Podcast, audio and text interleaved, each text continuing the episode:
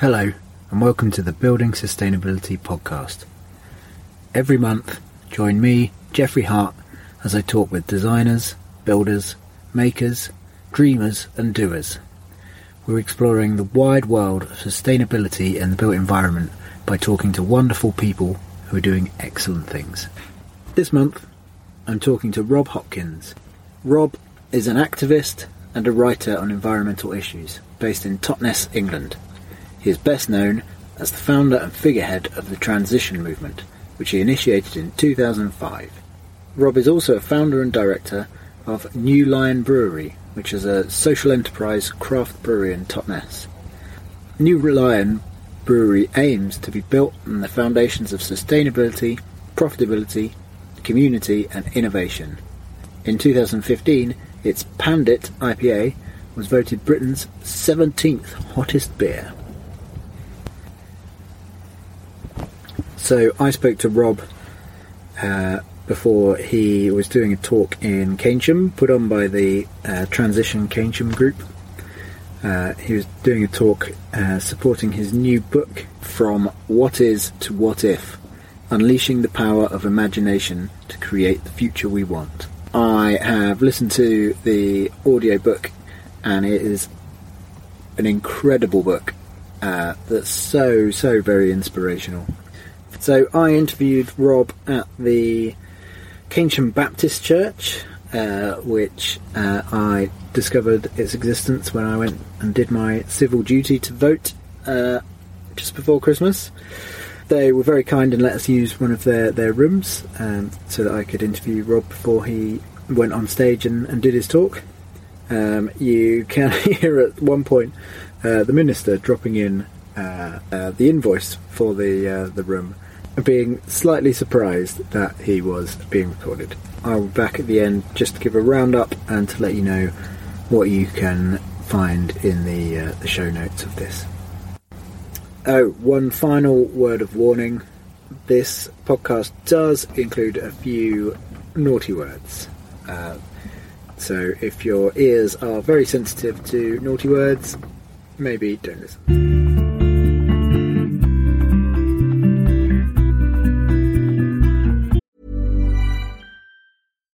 Deserves the best, and there's no better place to shop for Mother's Day than Whole Foods Market. They're your destination for unbeatable savings, from premium gifts to show-stopping flowers and irresistible desserts. Start by saving 33% with Prime on all body care and candles. Then get a 15-stem bunch of tulips for just $9.99 each with Prime. Round out Mom's menu with festive rosé, irresistible berry chantilly cake, and more special treats. Come celebrate Mother's Day at Whole Foods Market.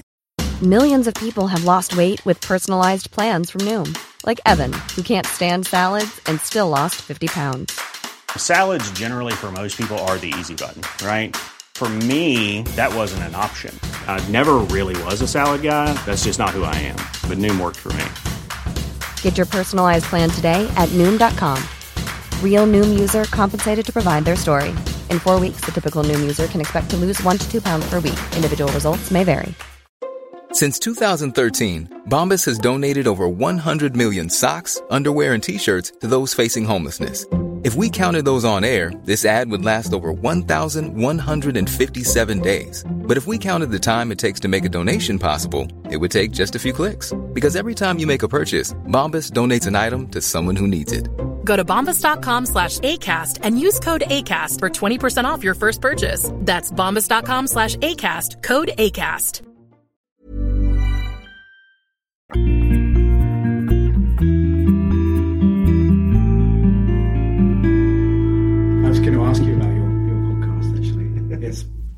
It was a, a yeah a really nice thing to listen to. Oh, good. Um, yeah, I was slightly intimidated because you're incredibly good at asking questions. Am I? Yeah, yeah. just- and I, uh, I just thought, oh, I need, question. I need to up my my question game for this. Well, I normally because all all of those kind of imagination related podcasts, Hmm. I had most of those people I interviewed. I had very specific things I wanted out Yeah. of those people. You know, so it, it wasn't just a general chat. It was like I read your book and I loved that bit, and I want to know more about that bit. you Yeah. know. so it would kind of work like that. Oh, nice.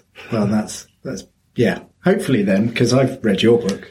Good, thank you. you know, Good. uh, uh, I can maybe do something the same. Uh, but actually, that's a slight lie. I listened to the audiobook. oh, good. So hearing nearly your killed voice me recording that thing. I'm glad you listened to it. It's funny because since doing the podcast, I sort of understand a little bit about editing. I could hear sometimes when the, the intonation would change. Yeah, there were because and, and well, actually, well, then what happened was that I came back in. So then it, when it got sent off to the publisher, Right. and they came back with this whole list of bits I'd cocked up. Right. Particularly, there's the bit where I have to pronounce the name of that Icelandic volcano. Yeah. Eyjafjallajökull or something. And, uh, and, and when I was recording it the first time, I just said, and that Icelandic volcano with the unpronounceable name. They said, no, no, no, you have to pronounce it. But, but when I came back in to re-record the bits I'd messed up, I had a cold, so my voice was like a couple of Yes. notes lower. Ah, so they it took, and it took ages to get warmed up. So there are places where the, where it dips. Yeah. Yeah. It was amazing. Like, I like having worked on, you know, having done like full days digging foundations for houses or straw bale or, you know, doing lifts on cob walls. Yeah. I have never been more exhausted than coming home after a day recording an audiobook. Really, literally, I came home at seven o'clock. I went straight to bed. I was like, I am so tired. Did you do it all in a, a single day? I did it in two days. I was going to say, that was- like eight hours of. God, you get sick of the sound of your own voice. Well, luckily I didn't get sick. of Oh, well, I'm delighted to hear it. That's great. So, uh, I quite wanted to start at uh, transition towns. Yes. if that's okay. Yes. um, because I, in my sort of small little bubble, everyone knows about transition towns. They know what they're about.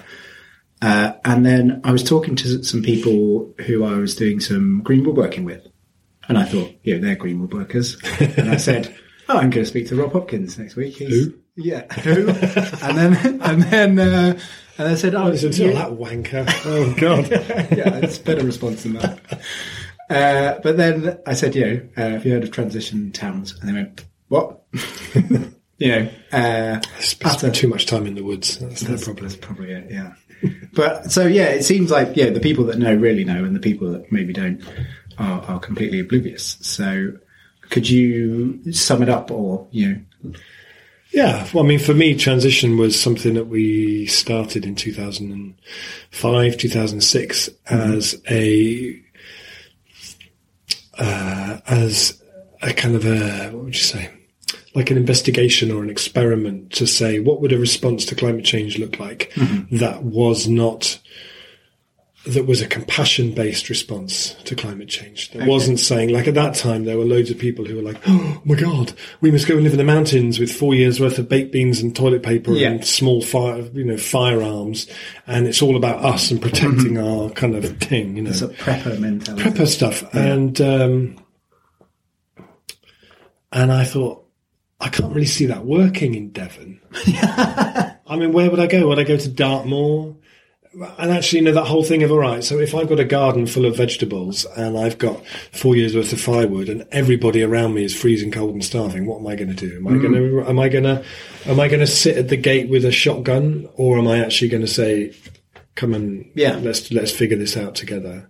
And I, there, I couldn't see much at that time that that was an exploration of how do we figure this out together. And in a context where you have governments that aren't moving uh, quickly enough, if at all, um, where you have business who aren't moving uh, anywhere, uh, what what's the bit that, can, that we can do here now, Yeah. without waiting for anyone's permission and just based on what, what have we got? Who have we got? What's we got? Straw bale builders. We've got farmers. We've got a housing crisis. We've got da da da. Okay, mm, we don't need anyone to change any legislation or to give us a huge grant from central government. We can figure this out between ourselves and we can do something. So it was always an exploration about what can we do here from this place? What are the solutions that we can create here that if someone came in from the treasury with a clipboard, they would have no idea because we're from this place and we understand this place Yeah. and we know what its needs are and we can set out to do that based on the idea of how do we also think about how uh, you know what are the opportunities that that process of decarbonisation brings about? And how can we get pe- how do we i'll talk about it later tonight you know it's like how do we create a deep longing for a decarbonised world, and how do Yeah. we start to give people tastes of it in their everyday life now? So we start to change the story. So we started it down in Totnes, and, and you know now I think we think of it because it then spread. So you'll find transition in fifty countries and thousands of places. Transition Keynsham tonight. Transition Keynsham, who are hosting tonight, you know, and so that I, I always say it, it is a movement of communities who are reimagining and rebuilding the world. Uh-huh. And that balance between reimagining and rebuilding is really, really important because if all we just do is just do stuff Yeah. without taking time together and think, think and dream and imagine what we could build, or alternatively, if we all just sat around and dreamed all the time, it's not much use. Mm-hmm. So finding the balance between both of those things is really important. But the key point is it's based on that idea of how do we have an economic model that starts with this place and how we make sure that resources circulate as many times as possible here Yeah. uh, before they leave. So, you know, there, there are, I'm sure there are people in Totnes who've, no, who've never heard of what, what transition is. And I'm sure there are some people who think it's completely mad. And, uh, you know, I, I've never been anywhere where everybody, you know, so we have this idea sometimes, well, you can only change something if everybody in a place is really up for it. Yeah. Actually, you need like three or four percent of people who want, who pull their finger out and decide Yes. they want to do Like something. doers. And actually an idea can grow really quite quickly. Mm. And for me, it's all about how do you start quite quickly to tell a different story, to create stories that can spread. A lot of what we've done in Totnes is being a bit like a sort of story generator and throwing them out into the wind and see where they take root. And what what sort of uh, stories would they would they be? Well, I guess like, one of the first things we did was the Totnes pound, which if most people anywhere in the world know one thing about Totnes, it's the town that printed its own money and had a twenty-one pound note because we could, you know, and uh, which which which we stopped in April because the circulation was falling because nobody really uses cash anymore. Sadly. Yeah. but it was wonderful for twelve years living in a town where you could use your own currency with people you'd chosen on it and that told the story of that place Mm-hmm. and that could only be circulated locally. If you took it to Plymouth, Exeter, Newton Abbot, it had no value at all. But in Yeah. Totnes, it was very, it had a value. And what what is the, the, the sort of value in keeping that that local? Uh, you know, why, I was- why why use that above other currency? Well, you could. I mean, you don't have to. It's not. It, it is a tool. You know, so it'll actually, you know, if there was a big group of people in Keynsham who said we need a Keynsham pound, and they were really up for doing it because there's quite a lot of work to Yeah. do it. But if you get it right, it is a really beautiful tool for getting people to think differently, and for getting people to think about the local economies in a different way. Yeah. it can be a brilliant thing. Uh, and you know, Oh yeah, we're off, but it's okay. Go on. Oh, thank you. This is the minister. that's right. I'm Kevin. Nice to meet you, Kevin. So are you? Thank Yes, you, yeah, yeah, we're going. You're on. You're Make- famous. make You're going to be a star.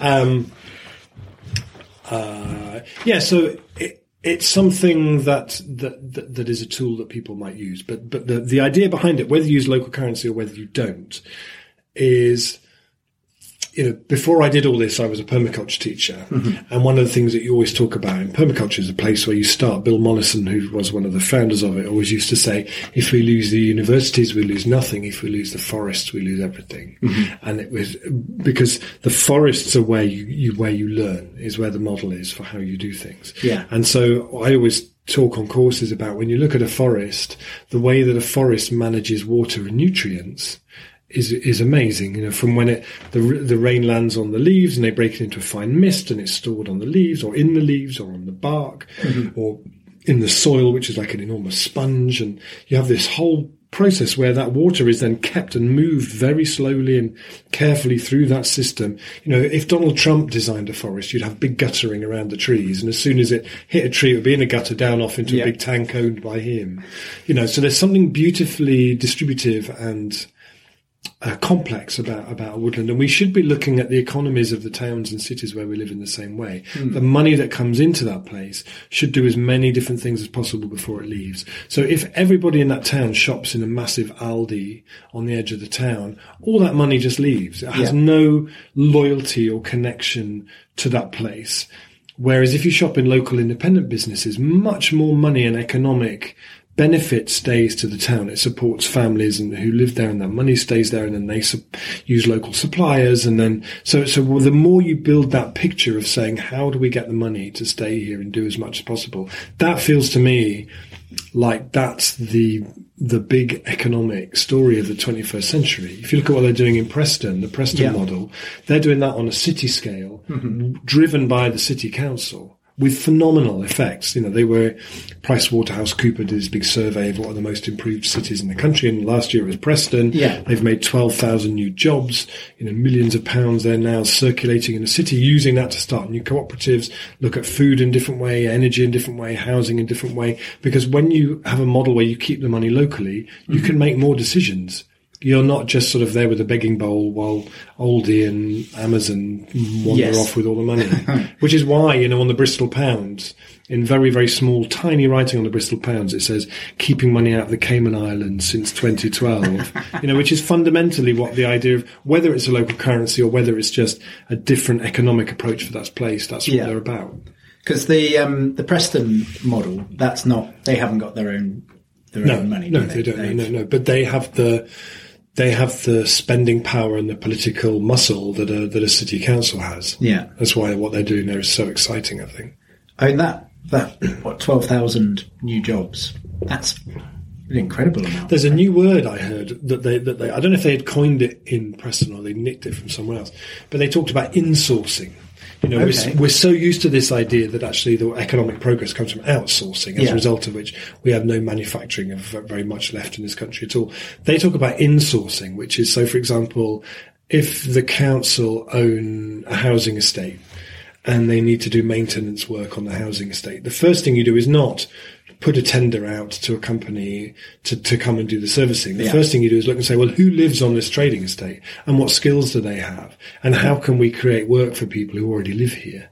And uh, that that's just brilliant, I think. Yeah, I mean, it's yeah, fundamental shift. Just uh, A complete shift because actually what it does is it cuts out the sort of I don't know. It's, it's like what Naomi Klein calls the extractive economy. You know, this sort of idea. You know, we, we we need to get our heads into looking at if you have a Costa on your high street, if you have a Starbucks or a um, whatever on your high street, they're basically like an enormous leech sitting on your high street. They don't give a shit about that place. Yeah. They're there as an extractive business to, to take money out and to, and to kind of uh, concentrate it somewhere a long, long way away. They they don't play on the same playing field as local independent businesses do, and uh, that that economy is still growing and growing. And, and actually, it's one of the things you know, I came here from Totnes today. You know, we have we're one of the very few places I think in the country where eighty percent of the businesses on our high street are small, are independent local That's businesses, fantastic. but they're under so much pressure and so much threat. But it's still like that's that's the foundation that you build on. And you build out from that. You don't sort of see that as being disposable and whatever. You know, actually, that's a really, really precious thing. yeah. Did you? Um, I've I've only maybe only half remembered this, but in Crickhowell, didn't they? Uh, they uh, were threatened to have a Costa or a Starbucks, and they said, "Well, you know, we can't compete with with that." And so their solution was to take their entire town's uh, uh, banking offshore, so they could compete with it. It was a TV program. Was it? They did a TV program where they where they went around and visited and tried to figure and tried to get their heads around how all of that stuff worked. Did did they actually do it? Because I've heard. Yeah, I'm not sure. I. I, I, there was a program where they, which was about them figuring it out. I don't know what they then actually did. Right. Yeah. I, yeah, I much prefer the, yeah.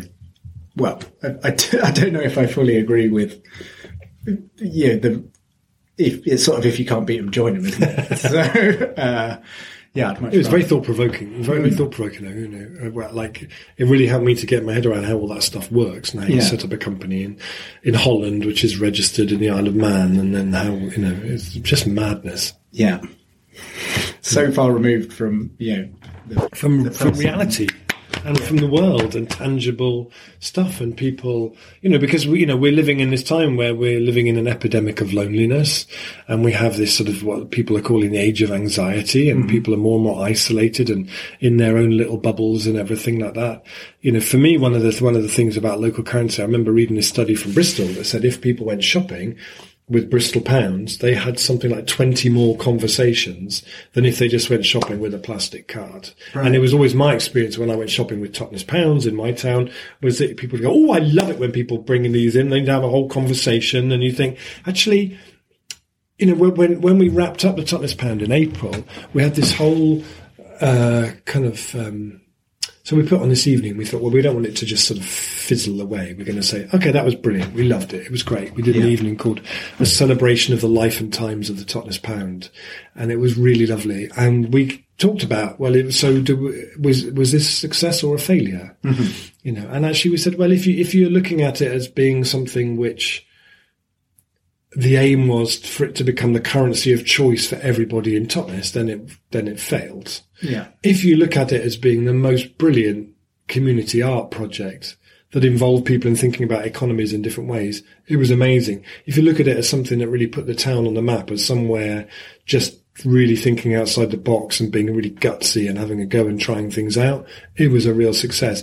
If you look at it as being something that got that, that generated conversation and got people talking to each other, which is essential to building resilience, Yeah. then it was a brilliant success. Fantastic.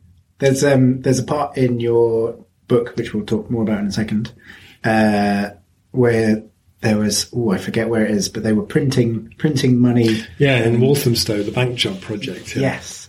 Although that's not a local currency, though. It's No, it's but like uh, a- it, it, you just suddenly made me made me think uh, Yeah. that that sparked so much joy in my life. I brought some along tonight. I'll show Oh, you. really? Oh, yeah. fantastic. Um, yeah, I then I went. So the well, can you explain? Uh, Yeah, it's a couple called Hilary Powell and Dan Edelstein. He's a filmmaker, she's a printmaker. They live in Walthamstow.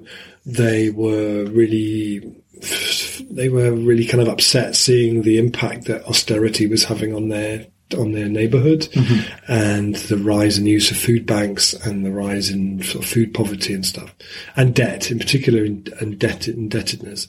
So they thought, well, what could we do about it? You know, rather than just starting a petition or something. You know? Mm-hmm. And then the last bank on their high street closed in Walthamstow. Their cooperative bank closed. So they they took over the bank and turned it into what they called an act of citizen money creation, where Hilary brought in a team of printmakers who screen printed and block printed and gold foiled these beautiful notes.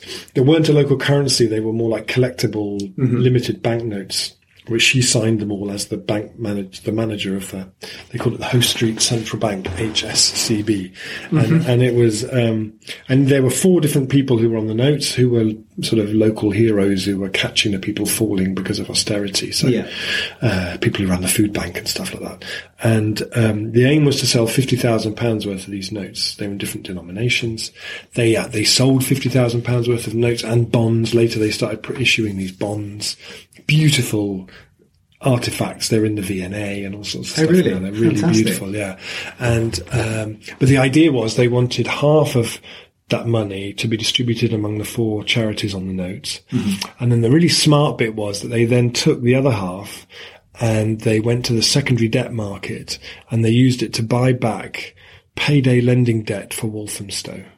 So they bought back 1.2 million pounds worth of payday lending debt in Walthamstow for twenty five grand. for 25 grand, yeah. Because the way- there's a whole world I knew nothing about. Like, Yeah. you know, if you have a, if you have a parking fine for 100 quid and you don't pay it, Hmm. after about six months of sending you snotty letters, after a while they'll give up and sell it to another company who'll give them two quid for it. Right. Because at least that's, that's worth more than nothing. That company then will come after you again, more aggressively and less pleasantly than the previous ones, Yeah. for another six months to a year till you again don't pay it, and they'll sell it on to someone else. And this buying and selling of debt, kind of junk debt, was one of the key reasons behind the crash in 2008. Oh, which, really? yeah, it was when these massive bundles of, of, of um, in America, it was, um, mortgage debt. People get 100% mortgages. Yes, the the yeah, people yeah. who sold it to them knew these people haven't got two dimes to rub together. They're never going to pay it back, but I get my commission. So d- Mm-hmm. do I give a shit? And there was all this toxic debt in bundles that then people were buying and selling because it's like, hey, this is worth 100 pounds. It's like, well, it's only worth 100 pounds if Jeffrey's going to pay it back Yeah. But it's worth hundred pounds, you know. So, so actually, they, they went to the secondary debt market and they bought back payday lending debt, which is the, the, the debt that people at the bottom get most into trouble with, you know. Mm-hmm. And they were able to pay 1.2 million pounds worth of it. They wrote to everybody because you basically you buy a spreadsheet, you Yeah. buy you buy an Excel spreadsheet. They wrote to all the, names, addresses, names, addresses, money. amount, Yeah. whatever, terms or whatever. And they wrote to them all and said, you know, that debt you had, we've cancelled the debt. Good luck to you. have a nice life. Oh, but by the way, and we don't expect anything in return. But by the way, if you'd fancy joining us uh, at a at a site overlooking Canary Wharf on the 9th of May at nine o'clock in the morning, you'd be very welcome. So p- people, and I, so people would turn up, and they what they had done is they bought this old transit van, painted it gold, Right. uh, uh, written HSCB on the side, filled it with bits of paper with the word debt written on it, like you'd fill it with banknotes. And then at, at 10 o'clock in the morning or something, they blew the van up. Uh, like I guess it's going to be the because they're making a film about this whole thing. Yeah. So I guess it's going to be the kind of conclusion of the film, this massive explosion. And then they picked up all the bits of metal and all the bits of glass. So all the people who bought bonds, of which I was one, Yeah. then they then they melted down a load of the metal and Right. mill and minted special commemorative coins, and they sent you these funny little plastic sort of like display things with bits of broken glass in and all this kind of stuff. You know, it's just beautiful. It's like you know. So so for me, the, the what's really brilliant about it is if you're motivated by debt and the rise of debt in your community, you know, what can you do? You could start a website, you could start a petition, you could write to your MP, and I'm not dissing all those things, they all have a role. Or you could take over an empty building on your high street and you turn it into a bank and you have loads of people in there printing money and it's open all day and it's open in the evenings as a community education project about how the, how economics really works. And it's full of notes all hanging up on washing lines, uh, to dry like, uh, you know, like a sort of print works or whatever. And then you, and then you do this van and you blow the van up and, you know, it's just like, there's something beautiful in that story for me about if we bring that kind of imagination to what we do, we can impact people so much m- more deeply because they they feel it and they associate emotions with it. It's not just all up in their head. Yes. Well, when I heard that bit, I was driving along and I was, you know, beaming. it was, uh, yeah. So yeah, I listened to your audiobook. Did, did we already talk about that? I can't Yes. remember if we'd started recording or not. Not no, we hadn't started. Okay. Uh, so yeah, I'd listened to your audiobook and, um, yeah, there's, uh, there's some, some bleakness in there that I, you know, there's a few chapters which didn't make me feel great. uh, uh, but yeah, that, that last chapter was just full of, I've looked up probably three or four of the, the things now and Good. just been so inspired. Good. Well, yeah, I, I think it's it's. Uh, I think anybody anybody who writes books in 2020 that don't have a bit of bleakness in them isn't paying, isn't paying attention. Frankly, you know, for me, like the the question is how do we, you know, particularly after the election and after you know after the the, the sort of the ending of last year, Yeah. it's like well, where do we how do we find that balance between between recognizing the bleakness that's there but also recognizing that if we just sit in the bleakness we don't we don't do anything. Yeah. and how do we harness how do we how do we invite imagination into that space? Yeah. Because that's i mean that's the the crux of your your new book isn't it? Imagination. Um and well the the title is From what is to what if, unleashing the power of imagination to create the future we want. Think. yeah. we'll just edit that out Sounds alright.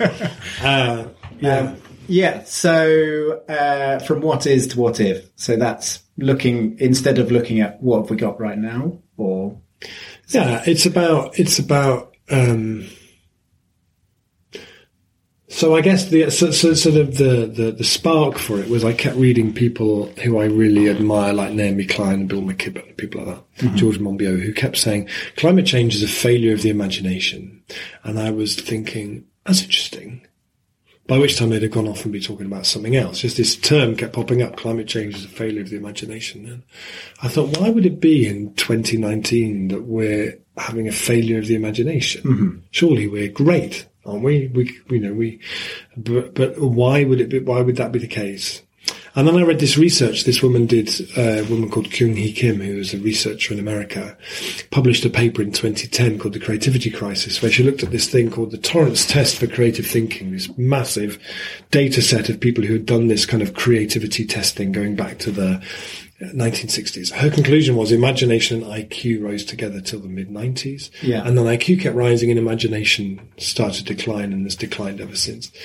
And when this was published, it was a really big deal, and it was on the front page of Newsweek magazine. There was a lot of soul searching in America because you know we thought we were the best at everything, Mm-hmm. and uh, and uh, actually China do most things making stuff better than we do now, and imagination's all we got left. Yeah. you know if that's declining, we're really down the tubes Uh, because we're increasingly like a sort of a creative industries based economy, you know uh, a bit like here. Mm-hmm. And uh, but I never heard anyone in the climate change movements or social justice movements say, "Oh, this is interesting. This is really important, actually." So that was kind of the starting off point for the book. Really, was to say, might it be that at the very time in history when we need to be reimagining and rebuilding everything. And when the IPCC said in their 1.5 degree report, you know, we need to see rapid, far reaching and urgent changes to all aspects of society. Mm-hmm. That's, that's an imagination project. If people can't, if people can't imagine that and see that, and if we aren't able as activists to create a longing for that, mm-hmm. then it's never going to happen. Right. You know, when we went to the moon in 1969, that that came about because we had spent the previous 50 years telling stories about going to the moon. Yeah. Tintin went to the moon. Jules Verne went to the moon. Everybody went to the moon. There were songs about going to the moon. Frank Sinatra sang about the moon. Every, it was all about this. So by the time we actually, Neil Armstrong set foot on the moon, we'd actually been to the moon hundreds and hundreds of times already, but in stories. And mm-hmm. what that had done is it had created that kind of a really deep longing to make that happen. And once you create a deep longing for something, it becomes inevitable. Most of the sort of technologies that we have around us now started in science fiction Yeah. and ended up becoming fact, you know. And so how do we create kind of transition fiction or, or sort of ways that really uh, bring that kind of future alive for people because otherwise it's not going to happen. So that's kind of the starting point of the book. And, and the thing that for me was such a joy about it, it was a kind of two year process to research and write it, was that I, uh, you know, I, I guess I've sort of read a lot of climate change books that always, te- always tend to interview the same people. Right. And there was a very deliberate attempt in this book to, I want to write a book where most people have never heard of any of these people. And, and, uh, you know, I guess probably of the hundred and something people I interviewed, maybe 20 of them I'd heard of before I started the project. Yeah. So it was really like pick, oh, that's interesting. I'd read something or somebody would mention something or, you know, so actually there's a whole load of people in there that I'd not even heard of before I started. And it was a fascinating kind of a journey. I particularly uh, enjoyed uh, the interview you did with oh, I've forgotten her name now. Uh, she invented the the genre hope punk. Oh, Alexandra Rowland. Yes. Yeah, she was great, huh? She was fantastic. I found it really interesting when she was talking about uh, how when sort of times are good, we we crave this grim dark, Grim dark, yeah. the you know the where everyone's Like Game of Thrones, Yes. Uh, and then when times actually go dark, we're all now looking for uh, a positive, uh, you know, the hope punk. The, Yes. I like the bit when she said uh, about how many. What does she say? You know that, that most great stories start with somebody sitting drunk in a bar saying, "I bet it can be done, sir. I bet it can be done, though. I don't know how, but I bet it can be done." You know, and we need a lot more conversations like that. We'll be back after a quick break. Hey there, I'm Mick from the Mick and Pat Show. That's right. And I'm Pat. Looking for a podcast that's like catching up with old friends? Well, you're in luck.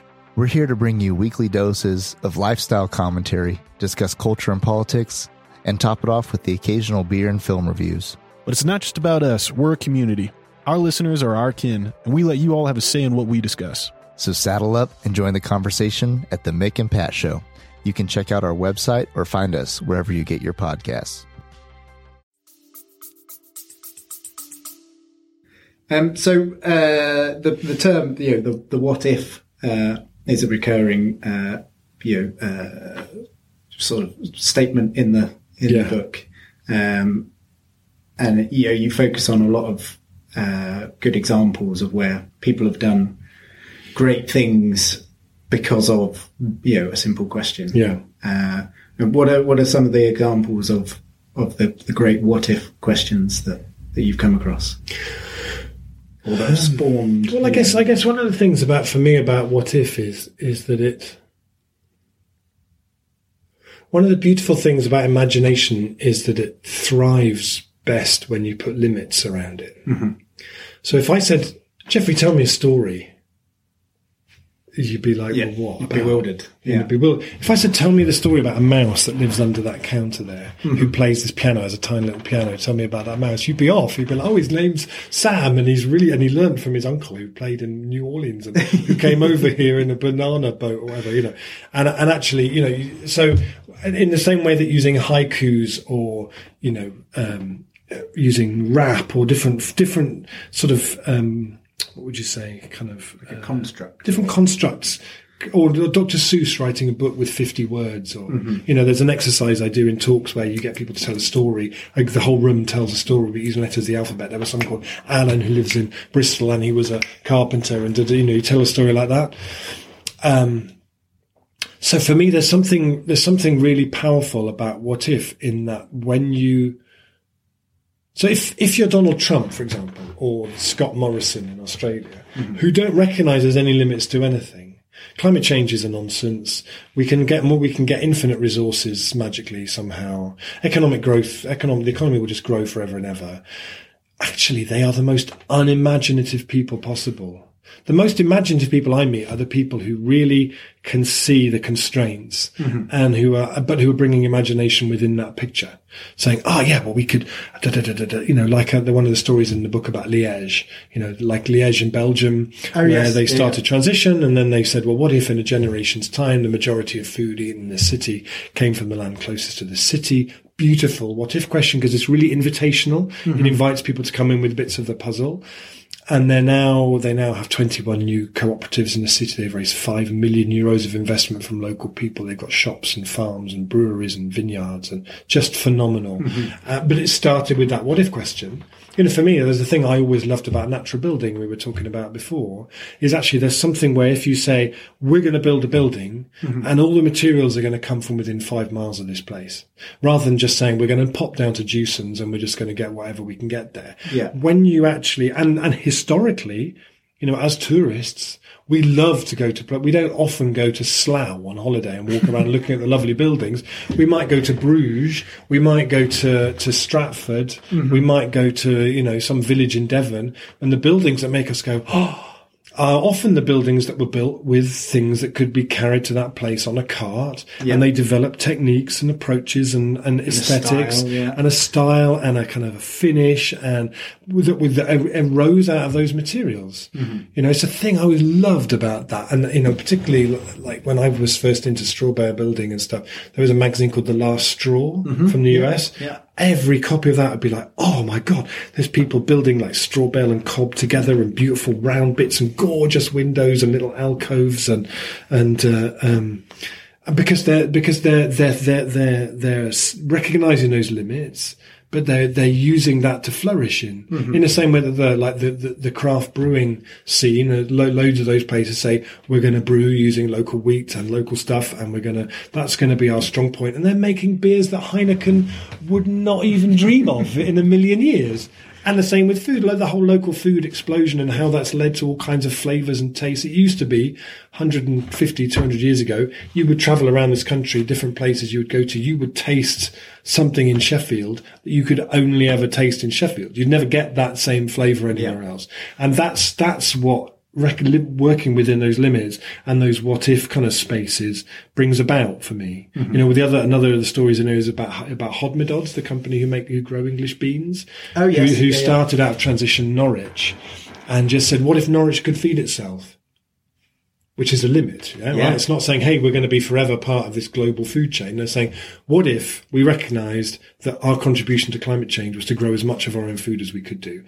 And then that led them on to saying, okay, so we're going to need to do rotation in the fields. What could we grow? What beans could we grow initially to fix nitrogen? And then they found out that the beans that were grown locally to fix nitrogen, which they thought were just ploughed back in or fed to cows or something, were actually exported to Egypt, where they were a complete delicacy that we used to make this particular kind of falafel people would eat when they broke Ramadan uh, fasting. And they were thought, well, why don't we eat them here? And then so it got them on this whole process of rediscovering English beans, English pulses, English grains that would grow here, how you would process them. So again, it's putting a limit, bringing a what if, and then unlocking a whole lot of creativity that otherwise wouldn't come. Um, it seems. Uh, what's what's the secret to a good what if question? uh, I think it generally needs to come from more than one person. Okay, that's interesting. I think it needs to be. It needs to bubble up out of a out of conversations. Uh-huh. Uh, it needs to. Um, it needs to have enough space in it for people to come into it and to pick it up and So to not, not it. too prescriptive. It's not um, too prescriptive. It's very invitational. Uh, it is held in a way that um, uh, it well, it's it's rooted in it's rooted in a, a, a kind of a determination to actually do something with it. Mhm. It's not just an academic exercise. It's not an intellectual kind of bimble. It's a it's a very tangible. It's an inquiry because it wants to go somewhere. Okay. Um, so not like a what do they call those thought experiments?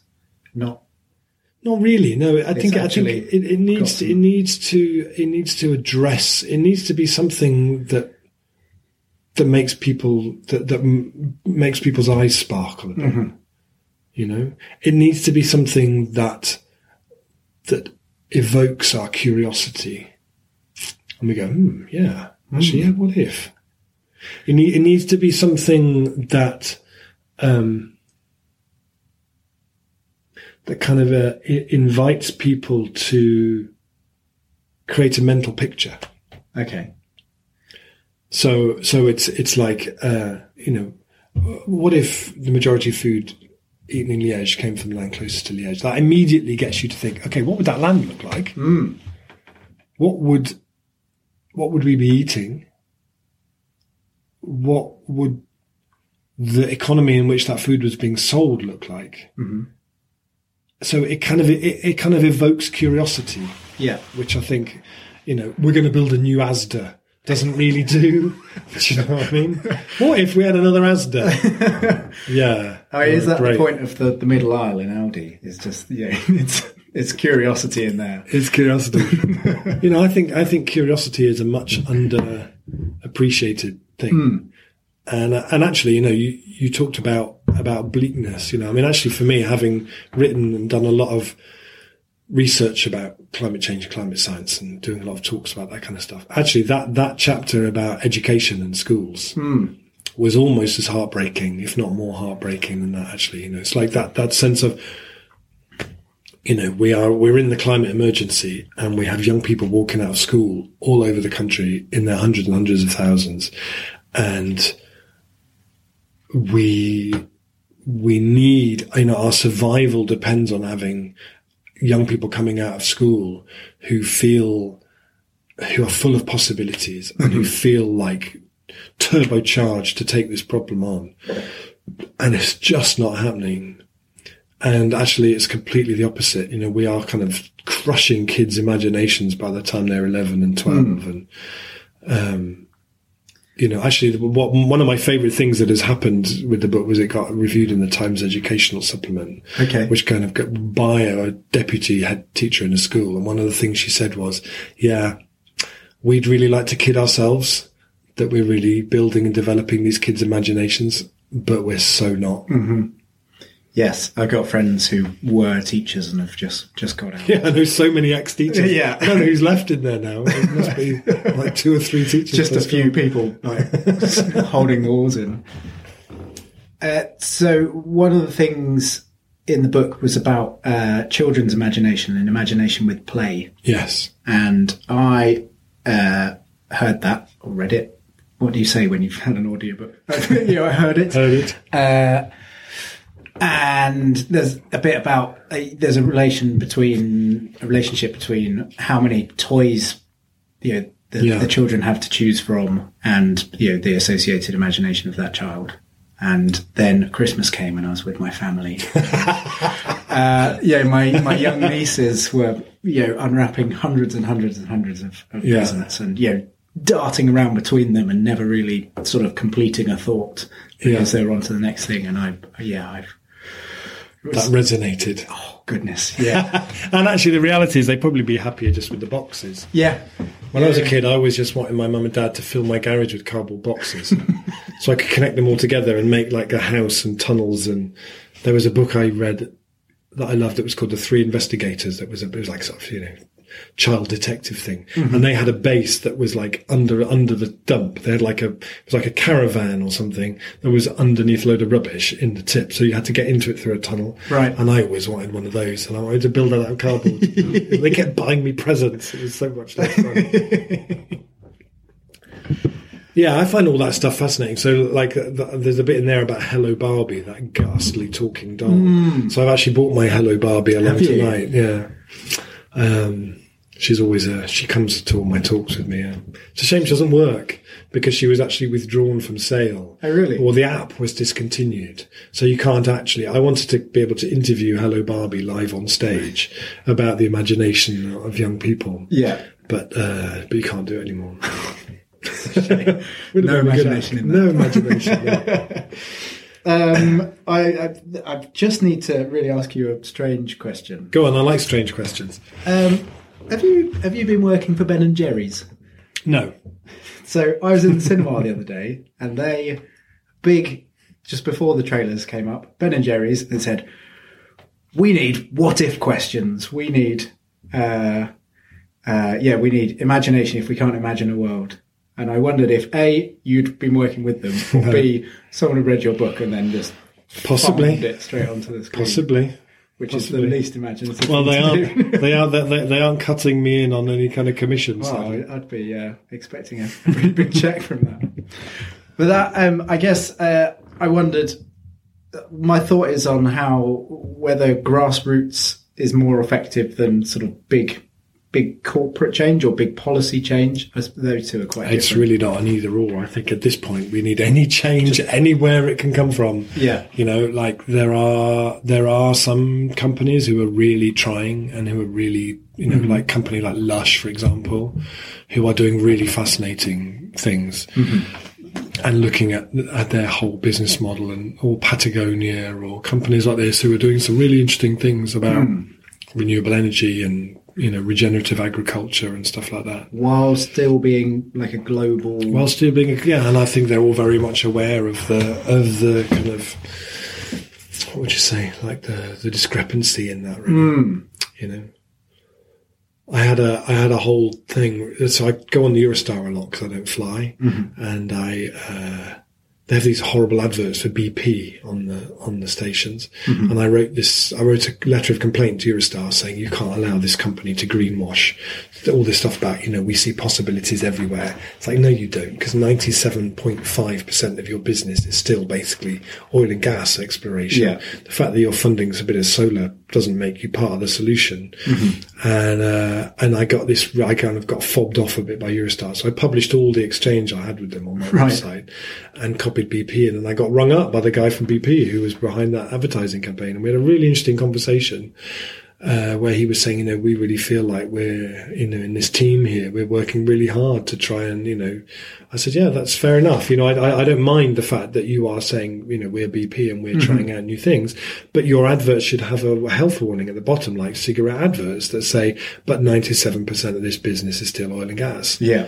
and since and they you know they they spend 50 million dollars or something every year trying to weaken uh, legislation on climate change you know that that it should be but then actually as you get better and as it becomes just 90% or then 80% then the health warning under your adverts changes but you and he was like actually that, that's quite a good idea that actually you know but actually there there are people in those places who are trying but you know, it needs to come from everywhere. You know, I, I don't have a kind of we shouldn't talk to business and we shouldn't talk to this. You know, actually, we need everybody. Yeah.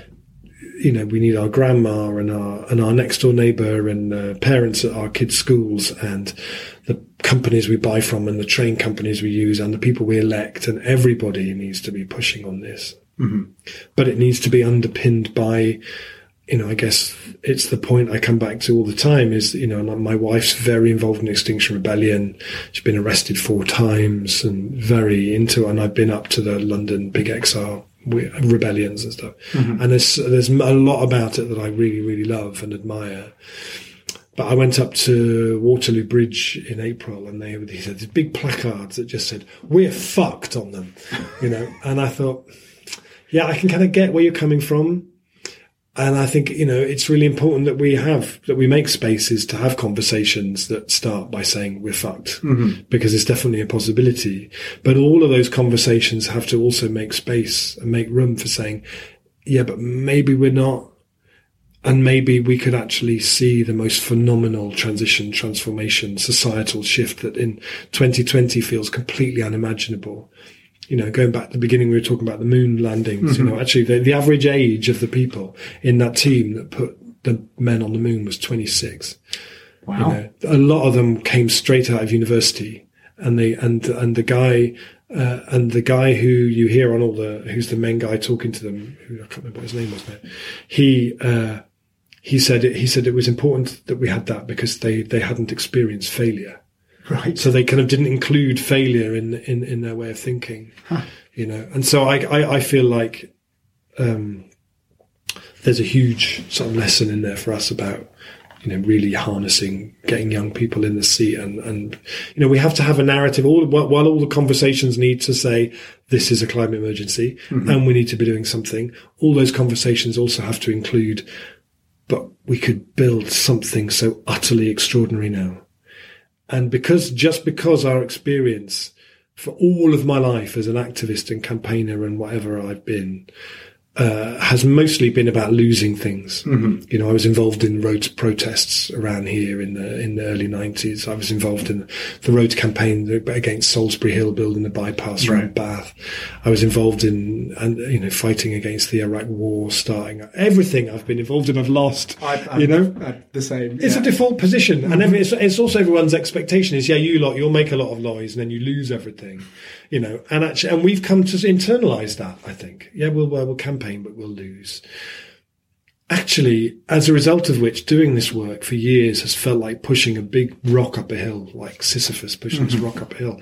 As a result of which, I think we we tend to exclude imagining what it would be like to be on the other side of the hill when you have business and policy making and finance and everything lining up to say we've got to decarbonize the shit out of this thing as quickly as we possibly can you know then actually what, how how different is it to be a natural builder in a world where everyone around is going how do we build houses using local materials yeah.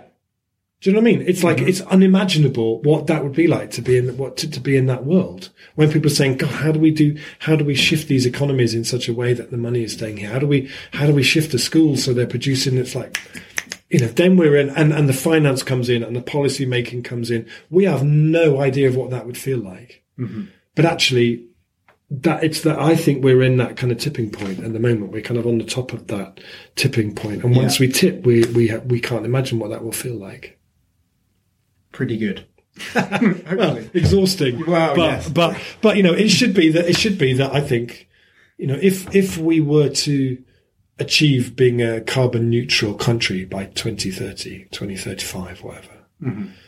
If we did that and we got there, you know, to go back to the moon landing thing, all the people actually went to the moon. When we went to the moon and we were able to be on the moon and look back and see the earth for the first time, we were not the same people after mm-hmm. that happened you know, for me, it's like actually we can't imagine in 2020 what it would be like in 2030 to have actually achieved that.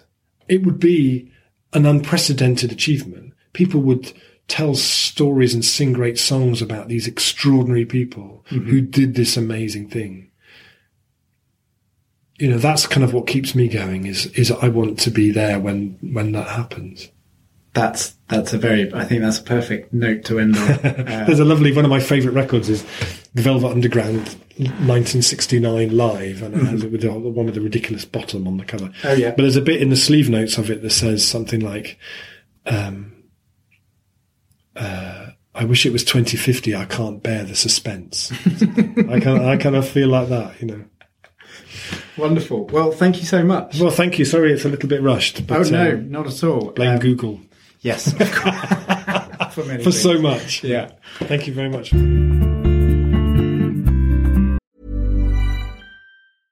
Cool fact a crocodile can't stick out its tongue. Also, you can get health insurance for a month or just under a year in some states. United Healthcare short term insurance plans, underwritten by Golden Rule Insurance Company, offer flexible, budget friendly coverage for you. Learn more at uhone.com. There's never been a faster or easier way to start your weight loss journey than with PlushCare. PlushCare accepts most insurance plans and gives you online access to board-certified physicians who can prescribe FDA-approved weight loss medications like Wegovy and Zepbound for those who qualify. Take charge of your health and speak with a board-certified physician about a weight loss plan that's right for you. Get started today at plushcare.com slash weight loss. That's plushcare.com slash weight loss. plushcare.com slash weight loss.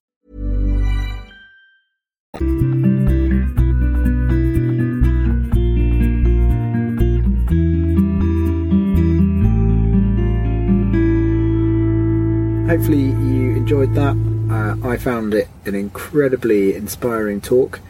Uh, both this interview, the talk Rob gave, um, and in fact the entire book.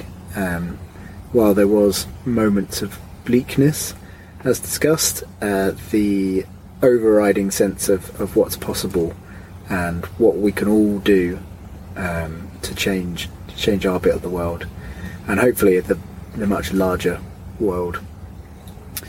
Um, so, uh, in the, the show notes, the accompanying show notes to this, I'll uh, put a link to the What If uh, promo video, in which Rob does uh, an amusing walkthrough of a day in 2030, showcasing all of his um, his best imagined ideas of what that world could look like.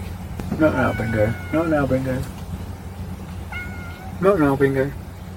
I'll also put a link to uh, the transition uh, network, uh, a link to the HSCB, uh, the bank bank job. They've uh, put a little video up of uh, of what they're they've been doing, um, and also a link so that you can go and buy some bonds. Um, and I think the the video cat attack. Watch out. Bingo pajama coming in. Oh, soggy moggy.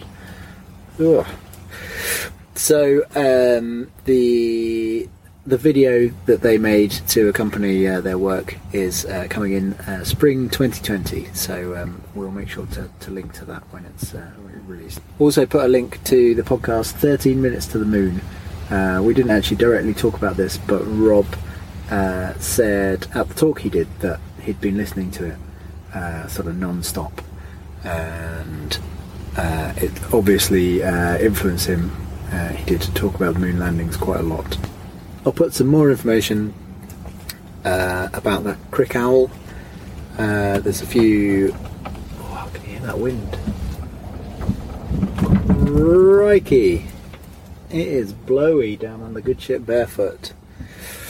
Um, so I'll put some some links to some interesting articles uh, about Crickhowell, the uh, the town that was uh, looking to, to move its its uh, whole banking offshore. Uh, I think that's about it. Um, I hope you've enjoyed this episode, and if this is your first time listening, then please subscribe. Uh, you can subscribe to us on Spotify, which seems to be a big new big new push for, for podcasts on there.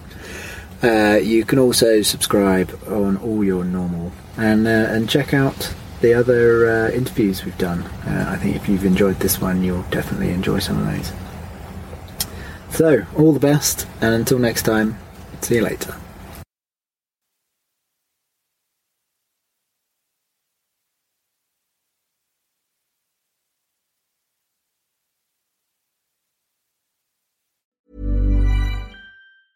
Even when we're on a budget, we still deserve nice things. Quince is a place to scoop up stunning high-end goods for 50 to 80% less than similar brands. They have buttery soft cashmere sweaters starting at $50, luxurious Italian leather bags, and so much more. Plus, Quince only works with factories that use safe, ethical, and responsible manufacturing. Get the high-end goods you'll love without the high price tag with Quince. Go to quince.com slash style for free shipping and 365-day returns.